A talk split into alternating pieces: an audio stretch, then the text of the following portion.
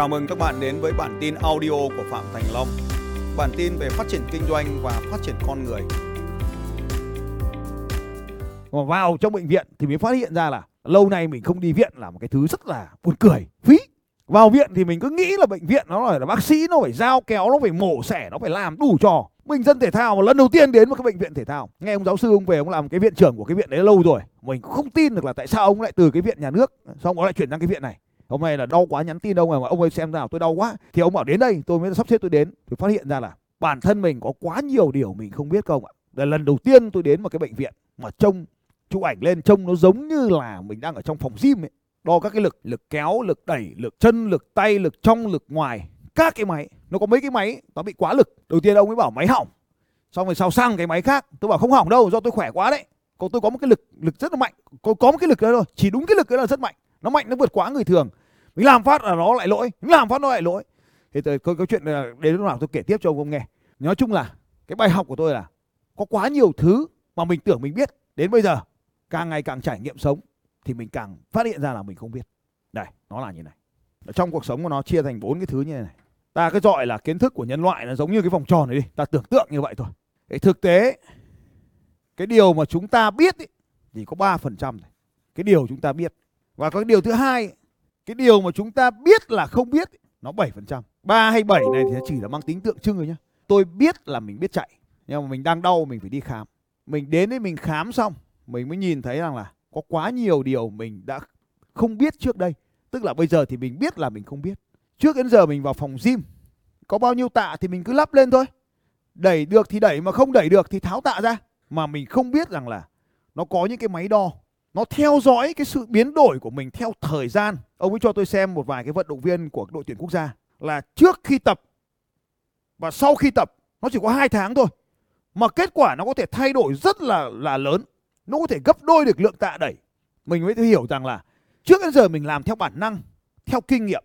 Mình cứ vào phòng tập thì mình đẩy tạ. Đẩy được bao nhiêu thì đẩy. Nếu mà hết tạ mà không có tạ để đẩy thì thì nhẹ mình cũng đẩy. Mà hôm nào nặng quá ngại, tháo ra, tháo vào, lắp tạ lên, xong cứ thế đẩy. Đẩy không được thì nhờ mấy thằng khác nó đỡ nhẹ bớt đi để đẩy tiếp. Nhưng mà vào phòng tập này mới biết là mình làm sai. Mình làm sai nên nó tạo ra những cái vùng chấn thương của mình. Cái hôm ấy chạy ở trên Sapa rất nhẹ nhàng cùng mấy anh em. Hôm ấy chạy có cả bác sĩ Nguyễn Trọng Thủy đấy. Ông chạy cùng tôi, đang chạy thế này. Hự, cái, nhẹ lắm. Tay, hai tay tôi vẫn còn hai cái gậy trên tay. Đang chống thế này, đang chạy. Hự, cái, thế thôi. Chấn thương luôn. Rất nhẹ nhàng. Thế bây giờ mình hỏi là tại sao mình bị chấn thương? Chạy thì rất đúng. Đưa vào máy test chạy, 32 camera quan sát thấy đo cả bước đệm của vòng chân, chạm trước đạp đạp đá mũi ẩn hoi. Tức là mọi thứ như một vận động viên chạy chuyên nghiệp, rất chuẩn. Mọi thứ ok. Thế thì bây giờ mới hỏi là tại sao ta bị chấn thương? Hỏi ông giáo sư là tại sao ta bị chấn thương? Ông giáo sư bảo là thế bây giờ phải đo tiếp. Thì mới đi sang cái phòng này mới đo mới phát hiện ra là hóa ra mình sai ở một thứ. Là sai là do từ cái thời gian mình tập gym cách đấy nhiều chục năm trước mình tập gym sai dẫn đến cái chấn thương của mình ở đằng chân này ngày hôm nay. Tức là ông ấy hỏi tôi là thế ông tập gym là hồi cao nhất là tập bao giờ? Tôi bảo là năm 1977 à, xin lỗi 1997 1997 là cái thời điểm mà tôi mạnh nhất tôi đi tập gym. Thì mình chỉ tập trung tập cái cơ đùi trước. Khi mà tập hai cái cơ đùi trước này thì nó rất là lớn nó khỏe. Nhưng mà hai cái cơ đùi sau này thì ít tập tức là động tác mà đá đá lên thế này nó rất là ít lực. Nhưng cái động tác mà đứng lên ngồi xuống này. Ai à đây đau này. Đứng lên ngồi xuống như này. Cộng với tạ trên vai. Ta gọi hay gọi là squat đấy. Thì với lực rất là lớn. Hay là nằm ở trên máy đạp. Đạp ra đạp vào. Đạp ra đạp vào. Với một cái lực rất là lớn. Thì làm cho cái cơ đùi trước và phần đùi chân trước này của mình rất mạnh. Nó mạnh hơn hẳn so với phần cơ sau này. Đưa vào máy tập. Phát hiện thấy là phía tường trước đùi này của mình lớn hơn phía đằng sau đùi này tới 2,5 lần. Cái cơ đùi trước này nó rất là mạnh nó mạnh gấp 2,5 cái cơ đùi sau này. Cho nên vào những cái sự cố bình thường ấy thì cái cơ đùi trước này nó không cảm giác gì hết. Nó vẫn khỏe nó vẫn mạnh. Nhưng mà chỉ cần đụng chạm nhẹ một cái gì đó vào cái cơ đằng sau này. Bây giờ đang đau rồi đây đang đau cái khớp này. Chỉ cần đụng nhẹ vào cái gì đó vào đằng sau này thì nó dễ dàng gây ra chấn thương. Các bạn cứ hình dung thế này. Mình có hai cái vật rất là cứng như thế này đặt cạnh nhau. Một cái cứng một cái mềm hơn. Khi mình bẻ cùng một lực thì cái này nó dễ gãy hơn thì cái chân của mình bây giờ ấy là đằng trước nó rất là mạnh đằng sau nó rất là yếu. Yếu là so với đằng trước còn so với người thường thì cái đằng sau này nó vẫn mạnh hơn rất là nhiều. Cái đằng sau nó vẫn mạnh hơn. Cái tỷ lệ của con người ấy, chuẩn ấy là đằng trước so với đằng sau. Cái này là cái mình không biết bây giờ ông bác sĩ giảng mình biết là đằng trước với đằng sau là gấp nhau 1,2 đến 1,5 lần thì mới là tiêu chuẩn. Thế thì đem so cái đằng sau của mình với cái đằng trước của mình thì nó chênh tới 2,5 lần lực kéo lực lực lực lực đẩy lực kéo và lực đẩy. Thì đằng sau thì nó yếu quá so với đằng trước. Cho nên là khi cái đằng trước nó vẫn chịu được lực mình không có cảm giác gì hết. Nó chỉ bị sự cố khi gặp phải cái vấn đề đằng sau. Tôi mới phát hiện thấy một điều. Đúng lúc này tôi mới ngồi tôi ngẫm tất cả những chấn thương trước đây của tôi 100% không phải là do lên dốc mà tất cả những chấn thương đều do xuống dốc. Đây là điều tôi không biết. Cứ khi nào xuống dốc là tôi chấn thương. Bao nhiêu lần chạy bộ ở Sapa thì lần nào cũng đến xong cái con dốc đấy là tôi không còn sức đi tiếp. Rất nhiều lần là cứ đến con dốc đấy xong. Lên dốc thì rất ngon, lên đỉnh dốc rất ngon. Nhưng mà xuống dốc thì mất gấp 3 lần thời gian lên dốc. Hôm nay, nhờ có máy đo của ông giáo sư, tôi phát hiện thấy tôi đang gặp vấn đề đây. Tôi đã không biết là mình không biết và cứ nghĩ là mình biết nhiều rồi, mình biết đủ rồi. Nhờ có cái ông giáo sư này, ông mới nói và học trò của ông ấy ngồi phân tích cho mình. Nhờ có các cái máy đo hiện đại của đức như vậy mới phát hiện rằng mình biết chạy này, mình biết là mình không biết bay này, mình biết chạy này, mình biết là mình biết chạy này, mình biết là mình không biết bay này. Và trong quá khứ thì mình biết là mình biết không xuống dốc giỏi bằng lên dốc này. Lên dốc giỏi lắm, nhưng mà xuống dốc không giỏi. Nhưng mình không biết là mình không biết vì cái sự chênh lệch cơ trước và cơ sau. Mình không biết về cái sự lực cơ trước và lực cơ sau có thể ảnh hưởng tới chấn thương của mình như thế nào. Và cái điều mà mình không biết này nhưng mà nó tiến tới 90% những cái điều trong cuộc đời này. Rất nhiều điều trong cuộc sống. Mình không biết là mình không biết. Mình không biết là mình không biết nó. Anh em có biết là, bây giờ nói anh em thôi nhá. Vợ mình nó chả ảnh hưởng gì đến cuộc đời của mình. Nghe câu nói đấy nhá. Vợ mình không quyết định được cái hạnh phúc của mình. Nghe câu nói đấy chưa? Nghe thấy câu nói đấy chưa nào? Ghi xuống vở đấy các anh. Các anh ghi xuống còn các chị của yên đoạn này các anh hiểu rồi các anh chị bỏ qua đi. Vợ mình không quyết định được cái hạnh phúc của mình. Vợ mình không quyết định được cái hạnh phúc của mình. Thế bây giờ nếu mà các anh chưa có vợ, thì mình không biết là mình không biết điều này. Có đúng không nào?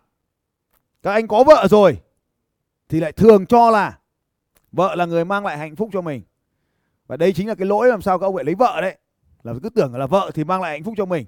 Cái đoạn này tôi không thêm vào, nhưng mà các anh tự thêm vào cái này là vợ mang lại đau khổ cho mình. Là đoạn các ông tự thêm nhá, nhưng tôi không dạy đâu đấy.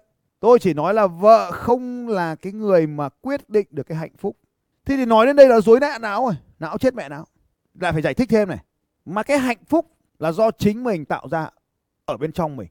Và vợ mình chỉ khuếch đại cái cảm xúc bên trong đó cho mình lên thôi. Đó, bắt đầu bắt đầu hiểu này. Hiểu chưa? Hiểu cái kiến thức là ghi vào vợ không tạo ra được hạnh phúc, nhưng vợ khuếch đại cái cảm xúc bên trong của mình thôi bây giờ các chị, đến lượt các chị ghi. Thay chữ vợ bằng chữ chồng là xong. Tôi đố các chị ghi được đấy. Đấy. Quên rồi. Lại quay sang hỏi thằng bên cạnh. Các chị ghi nhá. Đọc đấy thì tôi nói làm ví dụ thôi. Chồng thì không tạo ra được hạnh phúc cho mình. Nhưng chồng thì khuếch đại cái cảm xúc bên trong của mình. Thì cái lúc đầu tiên thì anh chị em nghĩ là vợ chồng chính là người mang lại hạnh phúc cho mình.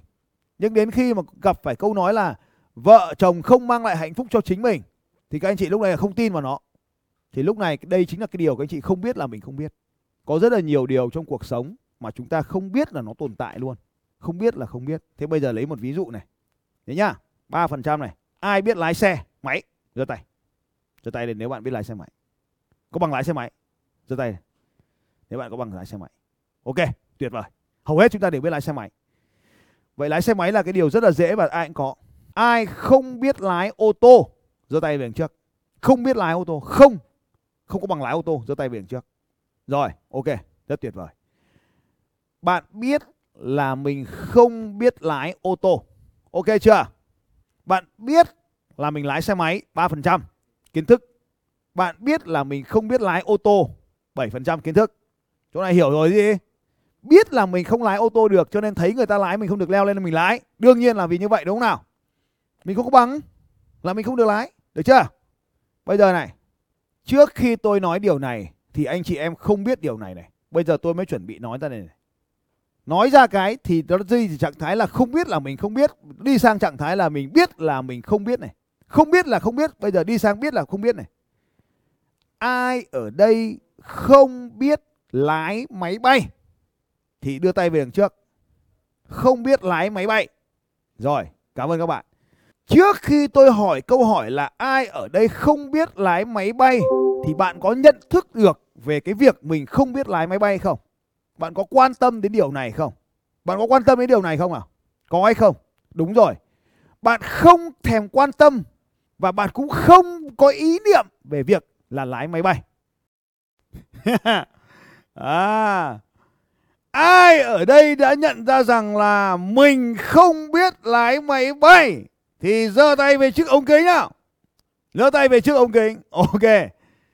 Trước khi bạn xem video này, bạn có thấy, mình có nhận biết được là mình không biết lái máy bay không? Trước khi bạn xem cái video này, bạn có biết là mình không biết lái máy bay không? Mình không biết là vì mình không quan tâm. Thì cái đó được gọi là không biết là không biết. Sau khi xem xong đoạn video này, mình mới biết là mình không biết lái máy bay. Và bây giờ cái giai đoạn chuyển từ biết không biết lái máy bay sang giai đoạn biết lái máy bay, nó không quá xa. Và để học lái máy bay thì chúng ta sẽ dùng các cái phần mềm giả lập lái máy bay. Tôi cũng giống như các bạn. Đầu tiên, tôi biết lái xe máy. Tôi biết lái ô tô. Và đây là cách mà tôi học lái máy bay. Và để học lái máy bay như vậy thì cách đầu tiên đó là chơi các phần mềm simulator hay còn gọi là giả lập. Vậy thì chúng ta trong cuộc sống cũng y chang như vậy. Bạn biết ngày hôm nay là biết về bán hàng. Cái bạn không biết mà bạn nhận thức được là mình không biết là không biết về marketing. Các bạn có đồng ý với tôi điều này không ạ? Có hàng trong tay mà có khách hàng là ta có thể bán được hàng. Ai có hàng trong tay, có người mua hàng là ta có thể bán được, thì giơ tay lên nào. Có người mua và có hàng, ai làm được điều này thì giơ tay lên. Ờ, được rồi cảm ơn các bạn. Thì ta gọi là ta biết bán hàng. Hôm nay ta vừa mới chỉ cho nhau biết là mình không biết marketing, tức là làm sao để tìm được khách hàng đến với mình. Ai thấy bản thân mình đi tìm khách hàng, mang khách hàng về là rất khó khăn. Mang những người quan tâm về phía mình là rất khó khăn, giơ tay giơ cao tay, nếu bạn thấy khó khăn lắm, khách hàng không có. Không có khách hàng, giơ tay này. Vẫy vẫy, thì tôi biết các bạn. Như vậy thì chúng ta đi học, chúng ta không biết cách làm marketing như vậy, cái trạng thái ở đây là cái điều chúng ta không biết là mình không biết, tức là biết và nhận thức được mình không biết về marketing, thì cái chỗ nhóm này là khoảng 7%.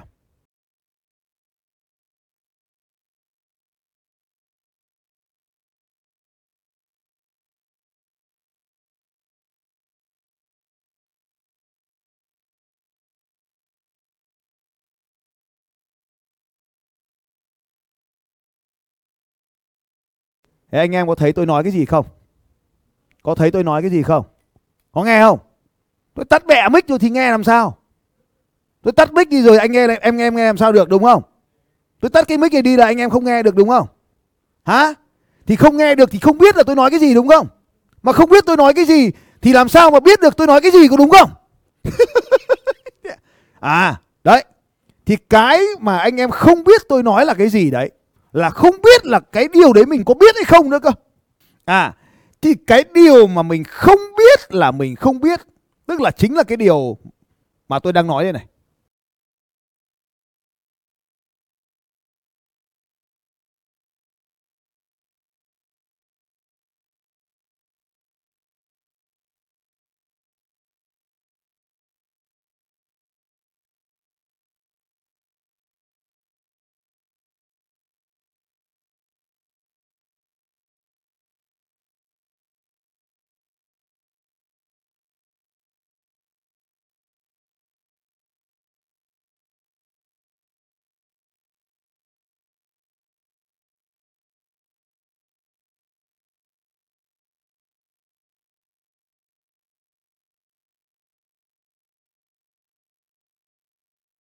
Đấy. Bây giờ hiểu chưa? cái mình không biết là mình không biết đấy. Đây, cái đấy đây. Đây nhá, tôi vừa giảng cho ông cái này này. Là tôi vừa giảng ấy là khi mà tôi tắt mic đi thì các ông sẽ không nghe thấy tôi. Cho nên những gì tôi nói đều thuộc về không biết thuộc về khu vực không biết là không biết. Giống như những cái người mà không tham dự cái chương trình này thì tất cả những cái bài giảng ngày hôm nay của chúng ta là họ không biết là nó tồn tại có đúng không anh em? Nó không biết là nó tồn tại là họ không biết là họ không biết cái này. Phải không nào? Hôm nay các bạn đến đây học thì các bạn nhận ra các bạn mới biết là mình không biết nó. Các bạn mới không biết là mình không biết những cái điều này. Cho nên bằng cái việc nỗ lực, bằng cái việc học hỏi, bằng cái việc nghiên cứu, bằng cái việc nâng cao, bằng cái việc trải nghiệm thì bạn biến cái vùng là không biết là mình không biết này thành biết, phải không? Xin chào các bạn và hẹn gặp lại các bạn vào bản tin audio tiếp theo của Phạm Thành Long vào 6 giờ sáng mai.